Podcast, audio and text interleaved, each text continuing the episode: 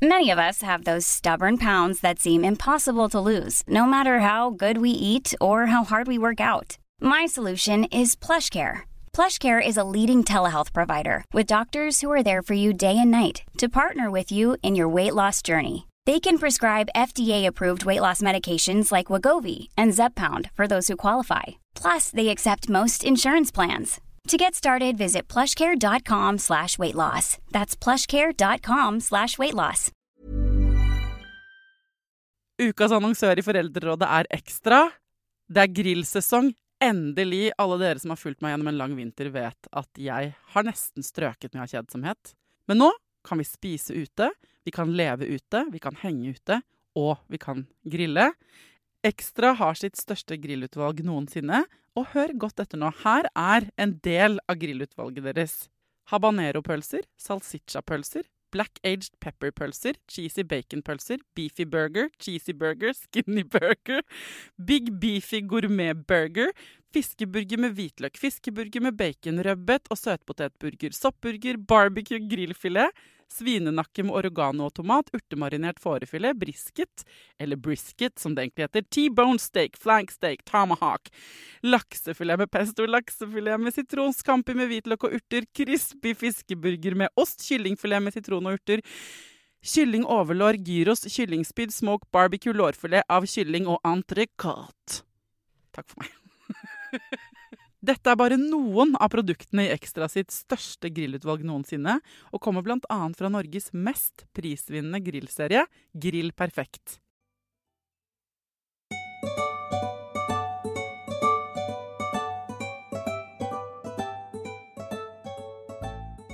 Når man går gravid, så er det ett spørsmål man får oftere enn andre, og det er er det gutt eller er det jente? Det er helt sykt mange forventninger knyttet til om babyen du føder, har utovertiss eller innovertiss. Men hva hvis barnet ditt ikke uttrykker kjønn på den samme måten som du og verden rundt forventer? Vi har før laget en episode om kjønnskreative barn her i Foreldrerådet. Hva er forskjellen på et barn som er kjønnskreativt, som uttrykker kjønn på en kreativ måte, og et barn med kjønnsinkongruens? Hva betyr det å ikke føle seg hjemme i sin egen kropp? Hva kan du som mamma eller pappa gjøre for å støtte ungen din? Hva er det som bør problematiseres? Hva er det som bør stilles spørsmålstegn ved? Hvor kan du gå? Hvem kan svare deg på de tingene du lurer på? Jeg skal prøve å få svar på så mange av de vanskelige spørsmålene som overhodet mulig i dag. Hjertelig velkommen til Foreldrerådet, folkens.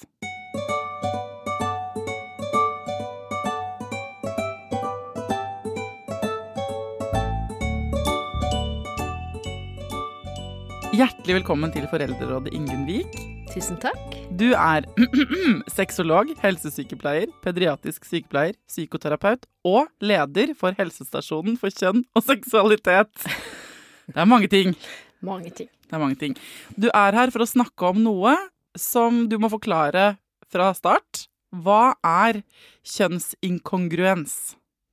Kjønnsinkongruens, eh, det er en diagnose eh, som sier noe om at man har fått feil eh, kjønn tildelt ved fødsel. Ja. For når man kommer ut av, av den magen, så går tissen utover eller innover, og ut ifra om den tissen går utover eller innover, så får man da enten en guttelapp eller en jentelapp. Det stemmer. Mm. Det er veldig mye styr rundt det også, faktisk, når man går både gravid og føder. Men eh, greit. Så når man ikke føler det, så når man ikke føler at det stemmer overens, altså det man får tildelt, og det man føler seg som, så kan man få diagnosen kjønnsinkongruens. Ja. Stemmer det? Mm. Ok, Så det er en diagnose. Hvilke diagnosekriterier er det? For det har jeg lært av alle eksperter som har vært der, at for å ha en diagnose så må du ha noen kriterier. Ja, nå er jo den endringa, eller den diagnosen i endring. Tidlig var det sånn at det var en psykiatrisk diagnose. Nå Ja. er den uh, flytta fra den eh, psykiatriske diagnosemanualen over til tilstander knytta til seksuell helse. Nettopp. Ja, så det- Hvorfor er det viktig at den har blitt flyttet vekk fra psykiatrisk diagnose? Mm, Det er jo fordi det er en friskmelding Mm. av denne opplevelsen, eller det her fenomenet, da. Sånn at før trodde man at det var en psykiatrisk lidelse, eh, og man ble også behandla deretter. Mm. Eh, Mens nå vet man jo at det er ikke en psykiatrisk lidelse, det er mer en tilstand som da handler om at ja, kroppen ikke er så god å bo i, og at man da eh, trenger og har behov for helsehjelp knytta til det. Ja. Og det som du sa da, i forhold til kriteriene, har jo nå endra seg, sånn at Eh, det er ikke nødvendigvis sånn at man må på en måte ha et, et motsatt kjønn, et ønske om en, en Altså hvis man er tildelt guttekjønn, da, så må ikke man nødvendigvis oppleve at man må være jente, altså det motsatte kjønn, som man før eh, hadde en tanke om. Nå kan man være på en måte ikke-binær, flytende, altså litt, ja, Mm. eh, innenfor de variantene der. Og så er det sånn at man eh, ikke må ha veldig mye ubehag knytta til denne opplevelsen. Man kan også få helsehjelp sjøl om man opplever at det ikke er samsvar. Mm. Men så er det jo sånn at den opplevelsen her må være vedvarende, da. Ja. Eh, og at det må ha vært over tid. Så at det er ikke sånn at eh, Altså uh, Iallfall tilbud om helsehjelp gir man jo hvis at det her på en måte har vært eh, en opplevelse over ja, oftest over år. Ja. Som med andre, mange andre diagnoser, egentlig, folk har snakket om i denne podkasten. Altså, det er jo av og til sånn OK, du kan ikke Å være nedstemt eh, i en uke er ikke nok til å bli kalt deprimert, ikke sant? Du må kunne kartlegge at det er en tilstand du har hatt over lengre tid. Mm. Eh, sånn at hvordan, um, hvordan får man den diagnosen, da? Eh, da er det jo sånn at barn og unge, eh, altså på en måte før pubertet, dem, eh, det, da er det på en måte ikke en sånn diagnose som gir noe, noe rett til noe, noe helsehjelp, på en måte. Fordi at man, man skal jo diagnostisere ting som er helt naturlig. Barn og unge går gjennom en, en en, eh, en eh, utviklingsperiode sant, når det kommer til identitet og hvem de er. Både i forhold til seksualitet, i forhold til det med kjønn. Så at det er jo når man er inni, inni på veien i voksenlivet, altså ungdom og voksen, at det her er en diagnose som da gir mulighet for, for helsehjelp. Mm. Sånn at øh, OK, jeg, øh, jeg har allerede mange spørsmål. altså, vi har fått inn en har fått flere, Jeg har fått flere meldinger fra lyttere, og jeg vil bare si til dere som hører på øh, Foreldrerådet, som har gjort det lenge, men som kanskje ikke har hørt på alle episodene, så har jeg laget to episoder før som omhandler dette som tematikk. Ikke akkurat kjønnsinkongruens, men vi har en, som heter, en episode som heter Kjønnskreative barn, og en som heter Kjønnsmangfold, sier produsent her. Eh, så hvis dere ikke har hørt de to, gå og hør de òg, for der er vi også mm, Det er jo mange ord bare allerede nå eh, i studio, som vi har sagt, Ingunn, som folk bare Åh, jeg vet ikke Det er allerede rotete for meg. Så nå, vi må være veldig sånn Jeg kommer til å stille mange dumme spørsmål, hvis det er greit. Topp. Ja. Um, foreldre som har barn som opplever at de ikke fører seg hjemme i sin kropp. Hva slags symptomer Barn eller ungdom, da. Mm. Hva slags på en måte tegn eller signaler eller symptomer, hvis vi vil kalle det det, er det eh, de har kjent på eller oppdager? Noen barn kan f.eks. for eksempel si det at å, eh, mm, at det er noe Oppleve at, at det er noen kroppsdeler som de ikke vil ha. Eh, For eksempel de ikke har lyst på den tissen de har fått tildelt, at de ikke har lyst på på en måte altså Hvis kroppen er på vei inn i puberteten, så kan de si at de ikke har lyst på bryster, syns at mensen er skikkelig dritt. Mm. Mer enn det som man syns at mensen er jo skikkelig dritt, kanskje på gruppenivå. Ja. Men, men eh, altså, ting som handler om de kjønna delene, da, eh, og, og det som er på en måte primære og sekundære kjønnskarakteristikker, det er de delene som er på en måte eh, for noen vanskelig å, å ha. ja. Så det er et veldig, det er tydelig tegn. Mm. Men uh, all den tid vi har operert som samfunn, og mange fortsatt tviholder på for så vidt, at uh, det er to kjønn, det er mann og kvinne, ikke sant. Så, um, så uh, hvis du da, når du snakker om ikke-binære, eller de som er flytende, eh, som da ikke La oss si barnet ditt sier 'jeg vil ikke ha denne tissen, jeg vil ha en, en annen type tiss'. Um, så, eller, og da ikke på en måte direkte ønsker seg det motsatte. Hvis du skjønner? Altså den eh, binære tankegangen. Hvis det er- en, en med tildelt guttekjønn, da, et barn, og så sier 'jeg vil ha invertis', eh, så er det jo på en måte litt sånn tydelig. Mm. Eh, eh, men hvis de går det an at barn da ikke ønsker seg noen av delene, eller bare er forvirra, eller skjønner du, at det er mindre tydelig enn det, da. Ja, altså, det tissen satte jeg bare på spissen, for ofte det som barn er tydeligst på, for det som skiller oss som kjønn. Eh, Mm. Så noen kan ha det helt topp med den tissen de har, men likevel oppleve å være et annet kjønn. Ja. Eh, Men de, eh, dem som opplever at nei, det her er mer enn Hvis de har behov for å få bekreftelse på at de er et annet kjønn, så er det ofte sånne ting som blir tydelig for at vi omgivelsene skal forstå. Ja. Ja. Skjønner. Ja. Og det er bra du setter det på spissen. Jeg tror vi kommer til å trenge mange til å ha satt på spissen-ting eh, i det eksempler i denne episoden. Det, um, det, uh, det jeg tror er vanskelig for folk å forstå, er forskjellen Kan vi ta det også? Hva er forskjellen på biologisk kjønn og det, altså sex and gender, som man tar på engelsk, har vi jo to forskjellige ord. På norsk har vi på en måte bare kjønn som ord. Vi har ett begrep om kjønn, og så er det på en måte tildelt kjønn, juridisk kjønn, sosialt kjønn, kulturelt kjønn, psykologisk kjønn. Altså alt dette her inni ett Ja. og samme begrep. Kunne du tatt en liten gjennomgang? Ja. ja. Ja, det, som, det viktigste forskjellen er jo at, at, når vi på en måte igjen, når vi får den eh, kiden ut i verden, så, så putter vi på et kjønn ut ifra den tissen. Mm. Som da på en måte blir mer et genitalt kjønn, eller et, et kroppslig kjønn, da. For vi vet jo ikke alt det som skjer på innsida av kroppen, sant, som handler om hormoner, kromosomer og også kjønnskjertler. Alt det der er jo skjult, mm. men det er bare den tissen vi styrer etter. Mm. Sånn at eh, når de kommer ut, så får de da et, et kjønn basert utelukkende på den tissen. Ja. Og så har vi da den opplevelsen av kjønn eh, som sitter i hodene våre. Altså den subjektive eh, ja, opplevelsen av at jeg er jente, jeg er en gutt eller ingen av delene. Mm. Og for noen er det en, veldig tydelig eh, opplevelse, for noen er ikke så tydelig. Altså, der er vi mennesker forskjellige. Men det er viktig å si at hvis man har en, en psykologisk opplevelse, da, eh, så er det den man styrer etter, og ikke kroppen. For eksempel hvis man på en måte nå eh, er en, eh, en cis-gutt, eh, og Altså gutt født i guttekropp? ja. gutt født som føler seg som en gutt, ja takk, og som da mister tissen i en ja, vi ulykke, da, så blir jo ikke den, altså gutten jente av den grunn. Altså, så det er ikke genitaliene som sier hvilket kjønn man er, det er jo det som sitter mellom ørene. Så kjønn sitter ikke mellom beina, men mellom ørene, og det er det vi skal styre etter. Så når du sier vi styrer etter, da mener du Hva mener du? Hvem er vi?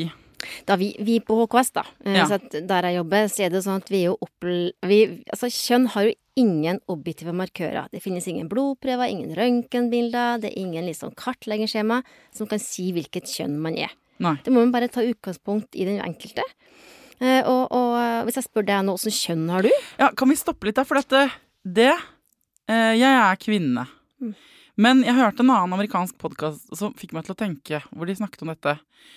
Liksom, men jeg vet jeg vet ikke hva Jeg har på en måte bare antatt at jeg er kvinne fordi jeg alltid har vært liksom, Det er det jeg har blitt er, Jeg har jentetiss, og det har vært uh, relativt uproblematisk, på en måte. Men så blir jeg sånn Jeg føler jo ikke hele tiden være sånn veldig sånn Jeg vet ikke hva det betyr. Nei. Og det er jo et kjempegodt poeng, fordi at veldig mange av oss har jo det privilegiet at vi har fått tildelt et kjønn som passer overens med opplevelsen av kjønn. Og da har vi aldri tenkt over det her. Altså vi har aldri spurt Nei. oss her det spørsmålet bare Hæ, kjønn? Og det tror jeg også er det som gjør at det blir sånn krevende for mange av oss, da. eh, Som tenker at det her er jo, det her er jo et ilandsproblem å drive og surre med den kjønnsbiten, liksom. Ja, Men hvis, man skal, hvis jeg skulle hatt spurt deg da, åssen vet du Du har en identitet som kvinne, men åssen ville du da beskrevet den opplevelsen så at det blir meningsfullt for meg? Ja, jeg, det, det er Altså mm, Jeg vet ikke om jeg er den beste å spørre, fordi, fordi jeg har kommet frem til at hadde det ikke vært sånn at verden hadde speilet meg som kvinne, så hadde jeg Jeg, jeg vet ikke hvor Altså, jeg har fått et barn. Født et barn vaginalt. Jeg har ammet et barn. Jeg øh, faller for menn, ikke for kvinner Altså, ja, det har noe å si, men det er liksom, jeg har gått den runden. Mm, mm. Eh, så, men ofte så føler jo jeg at jeg liker og er ting som ikke helt passer med det samfunnet opplever som kvinne. Og det handler om kjønnsrollene, og, og, og det på en måte man liker å gjøre eller trives Ja. med eh, når det kommer til handling, da, åssen man gjør kjønn. Men jeg har aldri følt meg fremmed i kroppen min. Jeg har aldri villet at kroppen skulle ha Bortsett at man gjerne skulle kanskje ha fiksa på noen ting. Eller sånn. Man har jo aldri vært 100 fornøyd med alt. Jeg har aldri følt sånn 'herregud, dette er ikke meg', eller 'dette er ikke Jeg har ikke hatt noe fremmed ikke sant? Jeg eh, så jeg vil svare at jeg, mangelen på de vonde erfaringene med at jeg ikke passer inn Jeg må bare anta at jeg Jeg, Jeg har ingen, ingen godt svar på hvorfor jeg føler meg som kvinne. Og det er jo det som gjør det her feltet så krevende for dem av oss som da har behov for å få endra på ting. Ja. Fordi at åssen i all verden skal man da på en måte overbevise den andre om at du er det kjønnet du føler deg som? Mm, Det er helt, helt umulig. mm, Og det spørsmålet jeg fikk av en ungdom en gang, eh, helt tidlig når jeg hadde starta som, eh, ja, som, eh, som sykepleier på det eldste på HKS, da. Og så, så kom det inn en, en, en transgutt eh, som ikke så ut som en gutt i det hele tatt, sånn som jeg hadde i mine tanker. Jeg har jobba bare med sånne helt vanlige, tradisjonelle ting før, eh, Mm. elleve år sia. Og så kommer han inn og så sier han at eh, jeg føler meg som en gutt. Men altså, for meg, i mine øyne så så han mer ut som en dame. Så jeg mm. tenkte bare å, ok, ja ok, eh, si mer om det. Og så sier han at ja, nei, det her, eh, her har jeg tenkt på lenge, og, og nå er det viktig for meg å få komme ut, nå trenger jeg å få starte med hormoner. Så kjente jeg bare shit, hormoner? Åh, oi. Hm, ja, da, da fikk jeg den der, er du sikker på at det er så lurt, og Mm. tenkte den i hodet mitt. Og så kom det der spørsmålet da bare deisende ut. Åssen åssen vet du det, er du sikker på det, liksom? Og så kikker han meg i øynene og sier til meg, Ingunn, åssen vet du at du er jente? Åssen skal du Mm. forklare det? Og da fikk jeg en sånn aha-opplevelse at hæ, det var skikkelig godt poeng.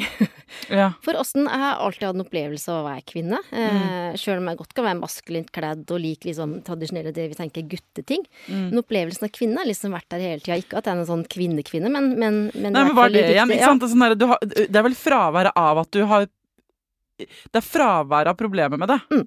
Ikke sant? Er det som da føles naturlig. Så, så min Men man ser som- det ikke, ikke sant? Nei, sant. Man, Og min identitet som kvinne er ikke sånn der jeg er kvinne. Jeg liksom tenker at det er ikke det først og fremst jeg flagger når jeg går ut i verden, men, men jeg er kvinne. Og hvis noen skulle ha sagt at nei, men her kommer det en mann, så tenker jeg at nei, det gjør gjør det ikke. ikke. Nei. Men hvordan det skal da uttrykkes til noen andre, den opplevelsen, den kroppslige ja, ja, den kroppslige opplevelsen, at det er helt, helt umulig. Et Ja. helt umulig prosjekt.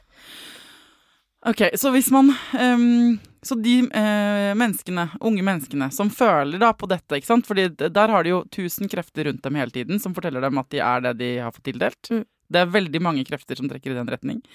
Eh, og på tross av det, så kjenner de at det stemmer ikke. Altså, sant? Og eh, så uttrykker de det, det enten ved å si det liksom rett ut, eller hvis, har du noen eksempler på andre måter barn eller unge kan uttrykke dette på, som er viktig at foreldre får med seg? Det kan jo være at en da prøver også, også gå inn i de kjønnsrollene eh, som vi på en måte har satt for det å være jente, gutt, eh, eller ja, det er jo det kjønnet vi har per i dag. Så at de da prøver å forhandle med omgivelsene sine ved da å gjøre tradisjonelle gutteting og tradisjonelle jenteting. Mm. Men her er det jo kjempeviktig å vite at, at altså, det gjør jo ikke noe at man blir gutt eller jente på en måte om man leker med biler eller traktorer og liker å klatre i trær eller spille fotball og sånt. Det er jo ikke det som er betegnelsen av det å være gutt, for eksempel.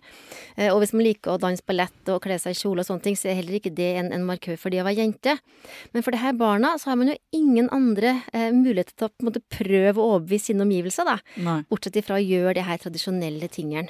Ja, som de ikke Fra det for det motsatte kjønn, da. Ja, ofte, sånn, ja, sant? hvis man tenker at man bruker liksom jente og gutt, så, så er det det som er, er liksom det man Mm. kan se.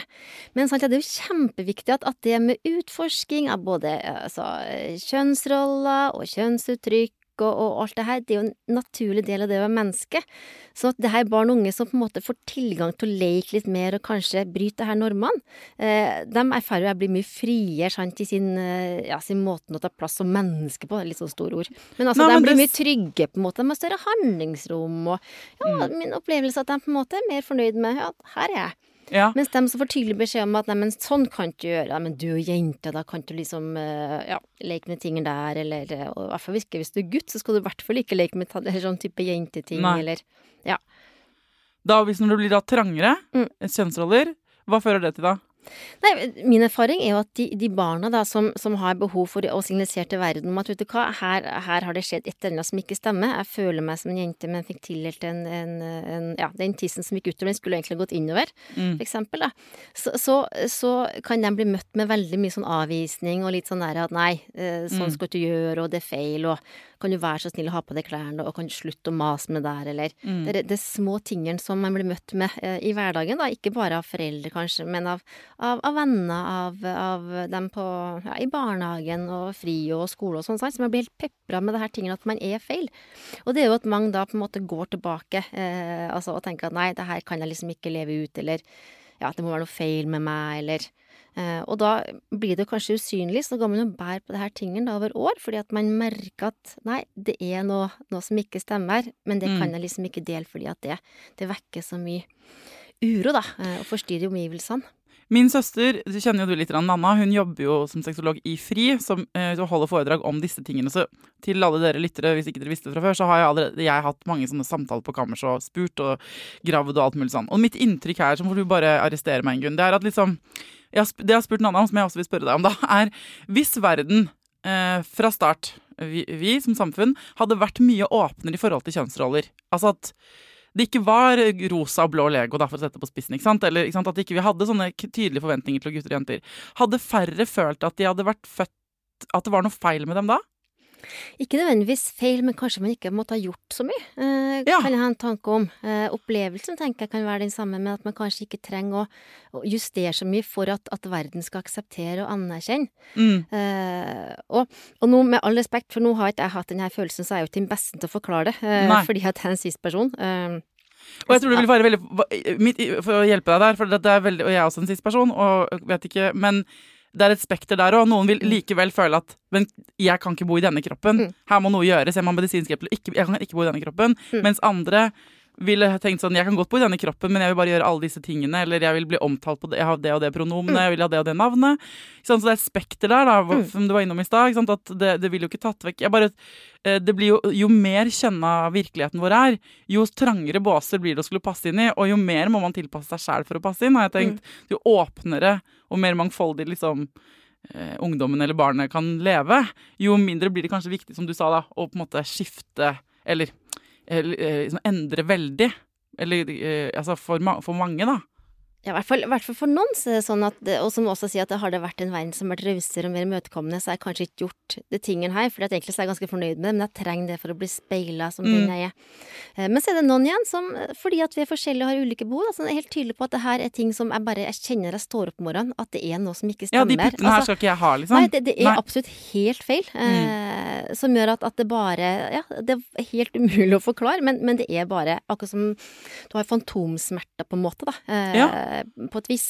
Okay. Ja, på, på, en del som du har. Ja. skjønner. Det, det, det, skal ikke være der. Nei. Så det, det, er jo kjemperart, sant. For dem som ikke har vært en del av det her, så blir det jo veldig jøss, går det an? Men eh, hvis man tenker deg for eksempel dem som har blitt operert for uh, brystkreft, for eksempel, da, i forhold til ja, ja, kreftbehandling, rett og slett, så det er noen som har behov for å korrigere de brystene i etterkant, fordi som sier at det her er en viktig del av min identitet. Altså de brystene, det, det er liksom meg. Mm. Mens andre tenker at nei, for meg er ikke brystene så farlig, liksom. Mm.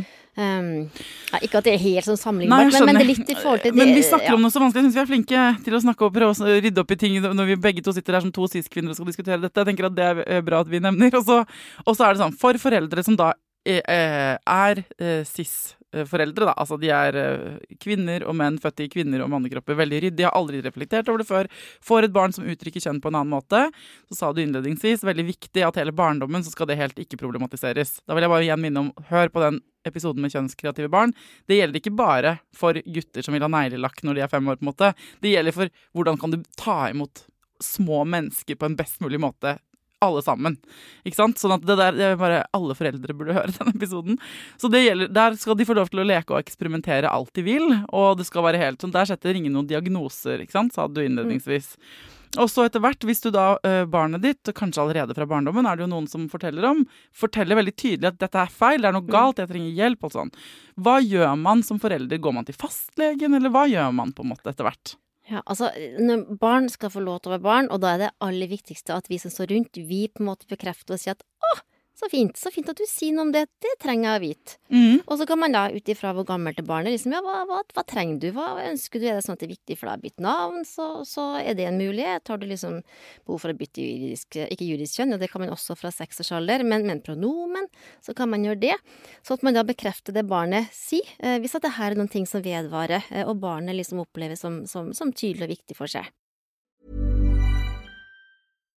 If you're looking for plump lips that last, you need to know about Juvederm lip fillers. With Juvederm Volbella XC and Juvederm Ultra XC, your lip look, whether it's subtle or bold, can last up to one full year with optimal treatment and no additional maintenance. Find a licensed specialist and see if it's right for you at Juvederm.com today. That's J U V E D E R M.com. Add fullness to lips in adults over 21 with Juvederm Volbella XC or Juvederm Ultra XC. Do not use if you have severe allergies or a history of severe allergic reactions, or if you're you're allergic to lidocaine or the proteins used in Juvederm. Tell your doctor if you have a history of scarring or taking medicines that decrease the body's immune response or that can prolong bleeding. Common side effects include injection site redness, swelling, pain, tenderness, firmness, lumps, bumps, bruising, discoloration, or itching. As with all fillers, there's a rare risk of unintentional injection into a blood vessel, which can cause vision abnormalities, blindness, stroke, temporary scabs, or scarring. For full important safety information, visit Juvederm.com.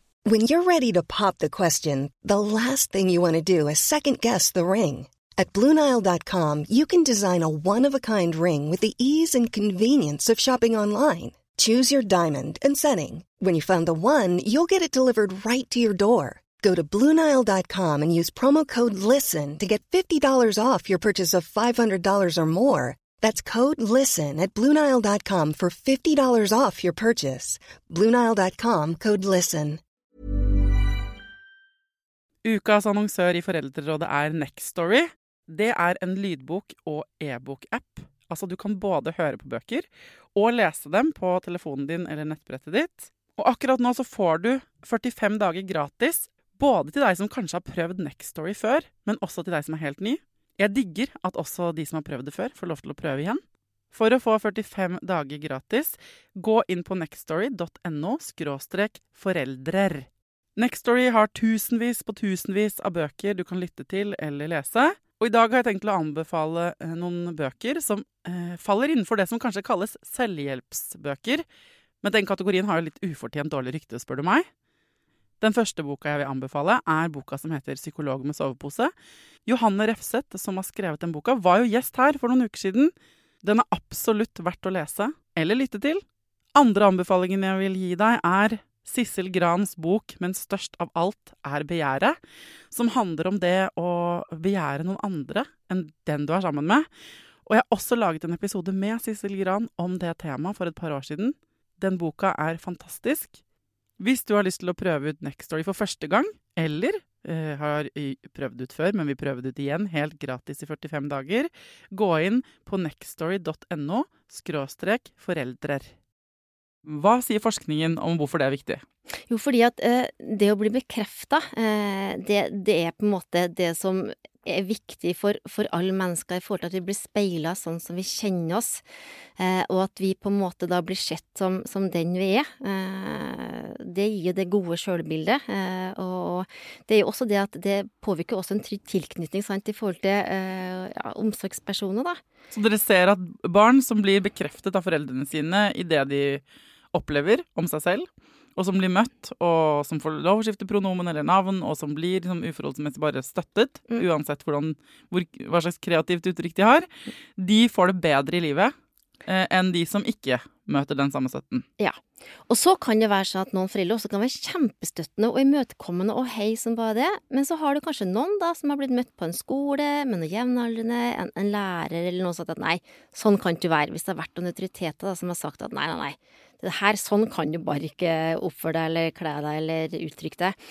Så kan sånne små tilbakemeldinger, sånne subtile ting som man jeg kanskje ikke tenker over, da, være nok til at, at, det på en måte forplanter seg en tanke som at nei, men det er jo egentlig noe feil her. Mamma og pappa sier at det er greit, men, men de andre gjør jo ikke det. Mm. Derfor er det jo så viktig at vi som samfunn på en måte får denne kunnskapen om at det, det, er, helt, det er, helt, ufarlig, det er helt ok at barn sier eh, hvem de er. Og så skal ikke vi låse det her barna i, i nye roller, sant, eller nye Nei, det er ikke sånn. Du sa i går at jeg skulle kalle det det. Da må, nå, nå må du stå for det. Ja. Nei, det er ikke sånn. Nei, absolutt ikke. Så tenker jeg at da kan man si at ja, men så fint, sånn, sånn det kjenner du på nå. Og da kan man si at, at ja, sånn kan det være. Noen ganger så kan man få en tiss som ikke Ofte er det liksom en tissen som er lettere for barn eh, å, å, assosiere med, fordi at kroppa til barn er jo veldig lik eh, ja. fram til de går i puberteten, sant. Så det er jo det som egentlig eh, betegner man er, ja, for det jente- eller gutt-pronomenet, da. Mm.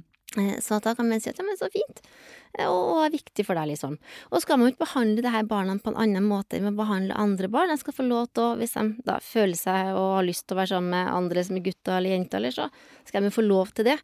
Men, men, det er jo viktig at, at, omgivelsene da ikke liksom eh, sier at ja, nei, nå skal liksom jentene gå hit og guttene gå dit, sant, og så tar man da utgangspunkt kun i den kroppen, sant, mm. så at man da ikke får Ja, men det der eh, det, det, gjør alle skoler mer nå enn da jeg vokste opp. Altså det er guttebursdager og jentebursdager og guttegym og jentegym, det er helt oppløst. Så det der Enig med deg. Eh, kjempeviktig å ikke gjøre det. Det gjøres over en lav sko all over. Dessverre. Så så til foreldre som står i en situasjon hvor barnet er kjønnskreativt, de er litt usikre sjøl, men backer dem på hjemmebane.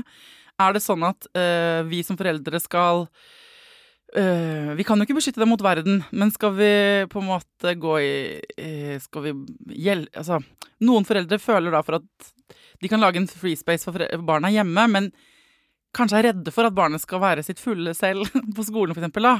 De er redde for reaksjoner fra omverdenen. Hva skal de foreldrene gjøre?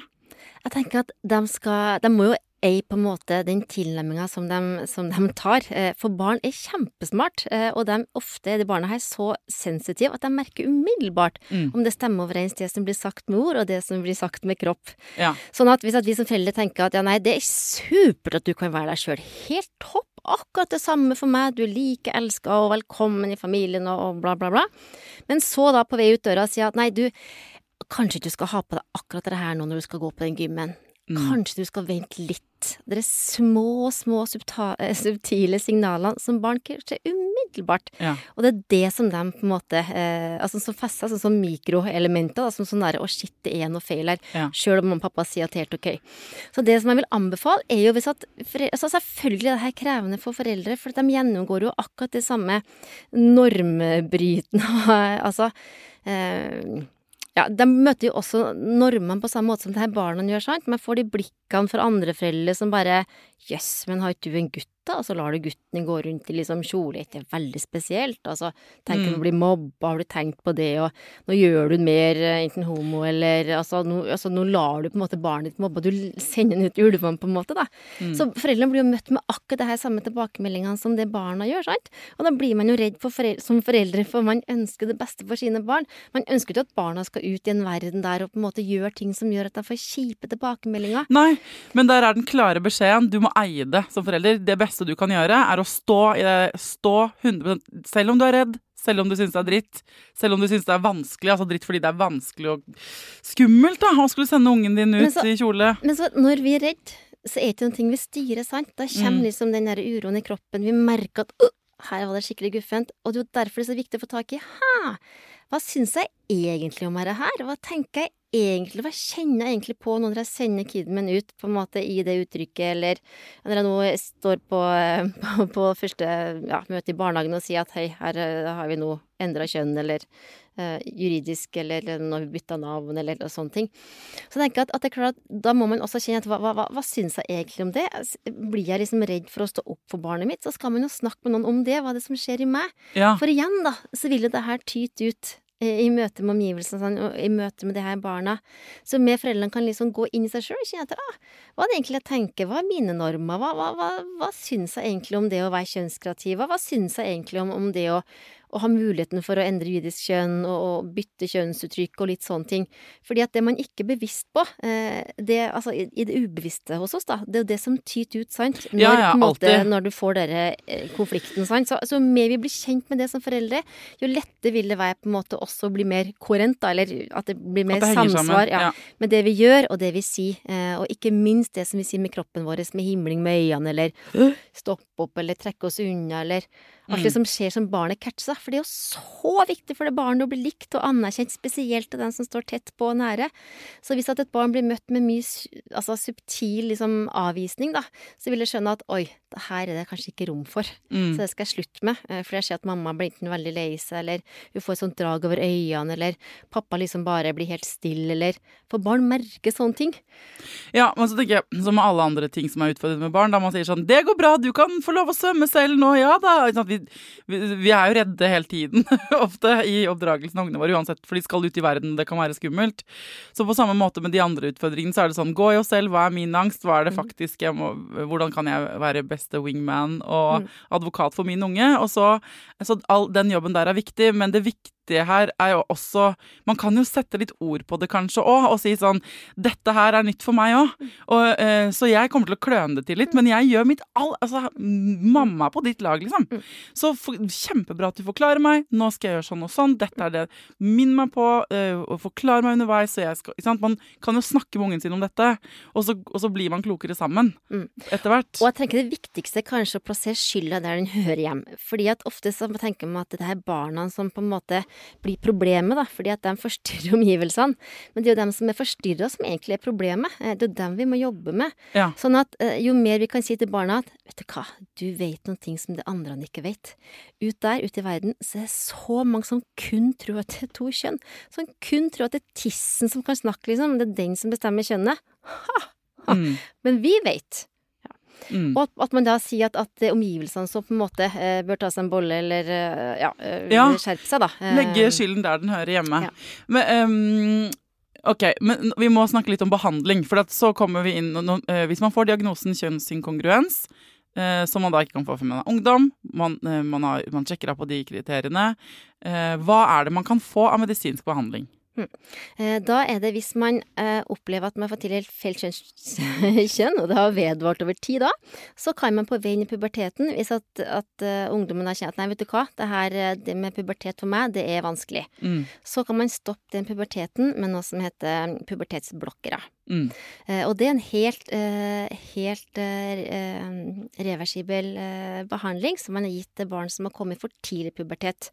Ja, før. Ja. Så det er ikke en, det er ikke en ny eh, type medikament, men, men det er et medikament som man nå bruker på annen måte, fordi at man da eh, har erfart at det å gå inn i en uønsket pubertet eh, er krevende for barnet. Mm. Eller for noen barn. Ja. For noen barn så er det ikke noe problem, og det er helt supert. Da skal ikke man gjøre noe. Men for noen så er det kjempekrevende da å merke at kroppen på en måte får eh, hår i ansiktet, og en får mørkere stemme, og ja.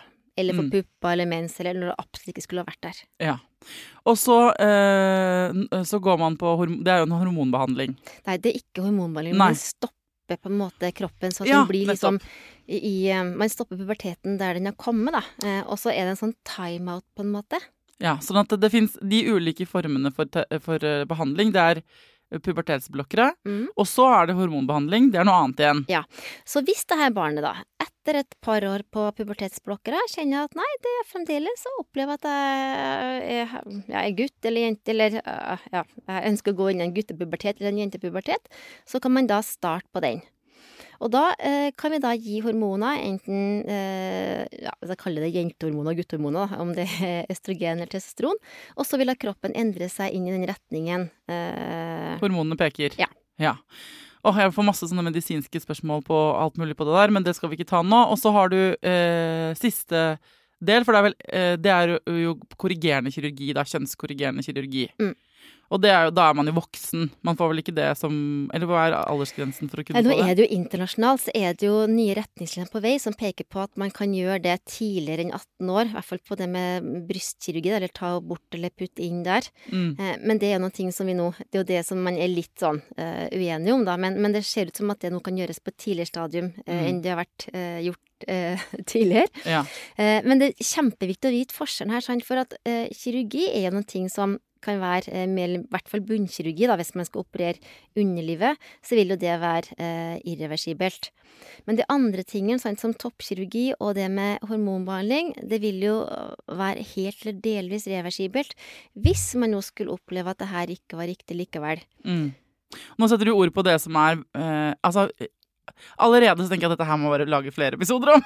For det er så mange elementer her eh, som får jeg til å dykke inn og stille tusen spørsmål. Så nå prøver jeg å holde det, folkens, litt sånn på overflaten. Også for dere som har spørsmål om eh, kjønnsinkongruens, om behandling, om eh, bivirkninger av eventuelle sant, behandlingsmetoder, om motforestillinger.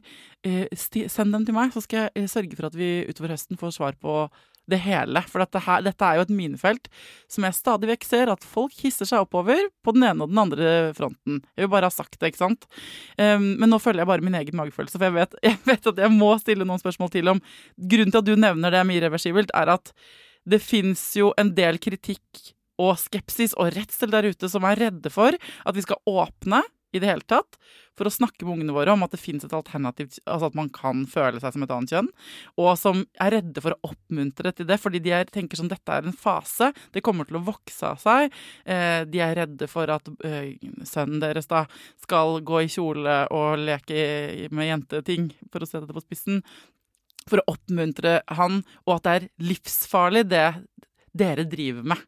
Ikke sant? Så, og, og det at vi i det hele tatt snakker Det fins en mm, nesten en sånn Det fins en gjeng der ute som, som blir ordentlig forbanna for at uh, i det hele tatt det snakkes om Bare ser det i USA, ikke sant? hvordan de har bare innskrenket uh, hormonbehandlingstilbudet. Det er kjempevanskelig for transpersoner å få den behandlingen de har krav på. ikke sant? Så hvor, hvor kommer all det derre Vet du noe om det? Liksom, hvor, hvorfor er det så betent? Hvorfor blir folk så forbanna? Ja, det, det er et kjempegodt spørsmål hvorfor det er så polarisert, og hvorfor man er så Altså, det, ja, det er to liksom retninger da, som på en måte er, er veldig uenige i forhold til hva som er riktig. Um, jeg tenker at det handler mye om at, at kjønn er på en måte en slags sånn hellig ku i vår kultur. At man kødder liksom ikke med det. Nei. Uh, og klart, når man da begynner på en måte å, å, å gå inn i det her med eh, de mulighetene vi nå har, sant. Eh, for det her er ikke noe nytt. Eh, altså, i, i, det her har jo eksistert i alle kulturer til all tider, sant. Men det er først nå man har mulighet til å, å, å gjøre endringer på kroppen, så at den blir mer i samsvar med den opplevelsen av kjønn. Så det er klart at eh, når man nå har muligheten til det her, så har man jo også muligheten til å hjelpe de her barn, unge og voksne til å på en måte få kroppen til å bli bedre å bo i. Eh, og, og, da blir jo også eh, den her eh, Da kommer jo også flere stemmer opp, eh, på samme måte som abortdebatten, sant. Når man har mulighet til å gi, eh, ta abort, så blir det også noen som tenker at nei, men det kan man ikke, man kan tukle mm. med naturen, man kan liksom ikke endre på ting. Selv om man tukler med naturen hele tida, hvis man tenker at alt det vi gjør med kroppene våre, er jo å tukle med naturen. Mm. Sånn at, sånn at Eh, det som blir viktig, er jo at, at barn og unge får den eh, muligheten til å gjøre kroppen bedre å bo i, hvis at det eh, gir eh, en helsegevinst. Og det ser man jo at det gjør, ikke sant? Ut ifra den forskninga som vi har. Altså, nå skulle vi selvfølgelig hatt mer forskning på det feltet her, mm. men det er eh, ut ifra den forskninga som finnes, og den kliniske erfaringa som finnes, så er det tydelig at det å, å få gitt denne helsehjelpa eh, på et tidlig tidspunkt, har betydning for den psykologiske eller den psykiske helsa, da, mm. eh, på sikt. Ja, viktig betydning har den, ikke sant? Fordi ja. at uh, Um, og så sitter jeg igjen med mange spørsmål, uh, og så ser jeg at klokka går. Men uh, jeg kan prøve meg på en oppsummering av det vi har snakket om så langt, Ingunn. For så du, får du bare korrigere meg hvis jeg tar feil. Men folkens, kjønnsinkongruens, det er at et menneske ikke føler at det kjønnet som ble tildelt ved fødsel, stemmer. Det ikke Det kan bety at um, det mennesket føler at den er det motsatte kjønn. Altså den blir født og tildelt kjønn eh, gutt ved fødsel, og så føler den seg som jente. Det kan være på en måte så enkelt, da, som de sier anførselstegn. Um, men det kan også være at den bare ikke kjenner at det er helt riktig, for det er masse imellom ikke sant? Kvinne og mann, og de der stereotypiske opplevelsene av kvinne og mann, eh, enn det vi har kanskje vært vant til å tenke på. Du kan føle deg som eh, det som kalles ikke-binær, altså noe midt imellom. Er det ikke den beste måten å forklare det på, da?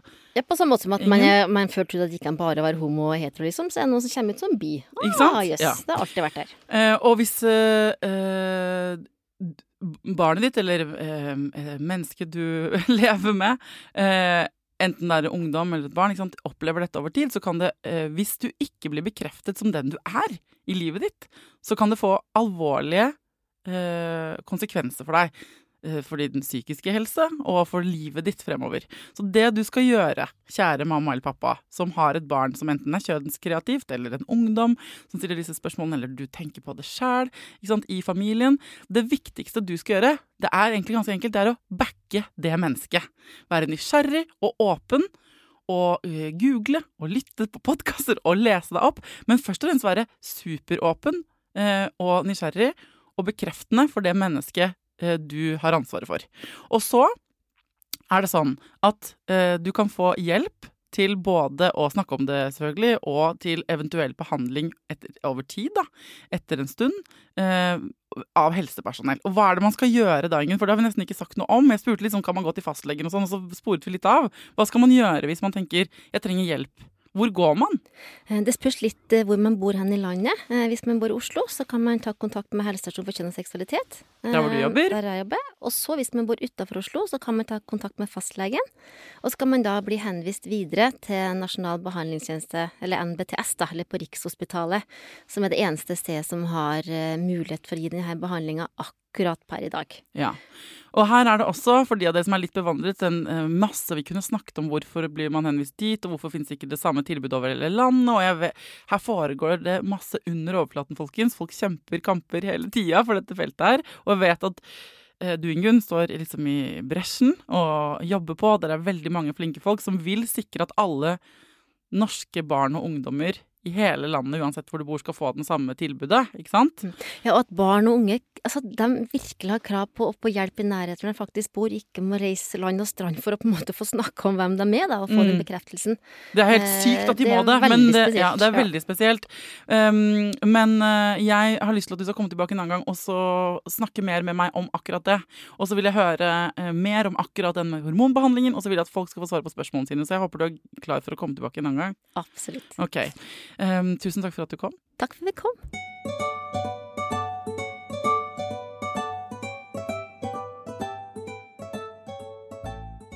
Hvis du fortsatt nå sitter igjen med masse spørsmål, Eh, Så fins det flere skikkelig gode nettsider du kan få svar på. Og så kan du jo selvfølgelig sende de spørsmålene til meg, da. Jeg lager gjerne flere episoder om det temaet her. Hvis du går inn på foreningenfri.no, det er der søstera mi jobber, forresten, eh, eh, og trykker på fanen under informasjon, så kan du lese både om begreper og, og dine rettigheter. Du kan lese for elever. Skeiv og troende. Vi vil bli foreldre, vi vil gifte oss og komme ut av skade. Det er masse forskjellige tematiserte eh, overskrifter. Du kan, kan også ringe dem og stille spørsmål. Du kan også finne Helsestasjonen for kjønn og seksualitet, altså der hvor Ingunn jobber, på Facebook blant annet. Det fins svar der ute på alt du måtte lure på. Det er poenget mitt. Eh, og jeg er en av de som gjerne vil hjelpe deg med å finne de svarene, da. Viktigheten av den tematikken her, altså dette er Foreldrerådet, så dette temaet er veldig viktig i forhold til at vi er foreldre til barn, og vi vil være gode støttespillere for våre unger, ikke sant? Men jeg må innrømme at som mange andre temaer i denne podkasten, så strekker dette seg så sinnssykt langt ut over foreldrejobbens grenser. For det handler om å være et godt medmenneske for andre eh, folk i denne verden. Uh, ja, så dette engasjerer meg over snittet, det må jeg bare innrømme. Uh, ikke brenn inne med spørsmål. Ikke gå alene og grunn på noe. Uh, still dem ut, få noen å snakke med, ikke sant? Ok? Det gjelder selvfølgelig også andre temaer. Altså. Hvis du brenner inne med noe som helst som handler om eh, foreldrejobben, kom til meg med det. Send det til meg på Instagram. Denne podkasten er jo et gruppearbeid, som kjent. Ok, til neste gang, ta vare på deg sjæl, ta vare på ungen din, og lykke til.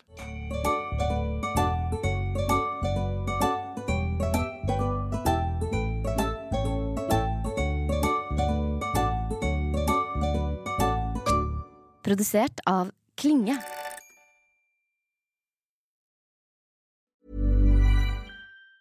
Even on a budget, quality is non-negotiable. That's why Quince is the place to score high-end essentials at 50 to 80% less than similar brands. Get your hands on buttery soft cashmere sweaters from just 60 bucks, Italian leather jackets, and so much more. And the best part about Quince, they exclusively partner with factories committed to safe, ethical, and responsible manufacturing. Elevate your style without the elevated price tag with Quince. Go to quince.com slash upgrade for free shipping and 365-day returns. Hi, I'm Daniel, founder of Pretty Litter. Did you know cats tend to hide symptoms of sickness and pain? I learned this the hard way after losing my cat, Gingy. So I created Pretty Litter, a health monitoring litter that helps detect early signs of illness by changing colors, saving you money and potentially your cat's life. Pretty Litter is veterinarian developed, and it's the easiest way to keep tabs on your fur baby's health right at home. Go to prettylitter.com and use code ACAST for 20% off your first order and a free cat toy. Terms and conditions apply. See site for details. Hold up. What was that? Boring. No flavor. That was as bad as those leftovers you ate all week. Kiki Palmer here, and it's time to say hello to something fresh and guilt-free. Hello Fresh. Jazz up dinner with pecan-crusted chicken or garlic butter shrimp scampi. Now that's music to my mouth. Hello Fresh. Let's get this dinner party started. Discover all the delicious possibilities at hellofresh.com. This message comes from BOF sponsor eBay. You'll know real when you get it. It'll say eBay Authenticity Guarantee. And you'll feel it. Maybe it's a head turning handbag, a watch that says it all, jewelry that makes you look like the gem, or sneakers and streetwear so fresh every step feels fly. eBay gets it. So look for the blue check mark next to that thing you love and be confident that every inch, stitch, sole, and logo is checked by experts. With eBay Authenticity Guarantee, you can trust that feeling of real is always in reach. Ensure your next purchase is the real deal. Visit eBay.com for terms.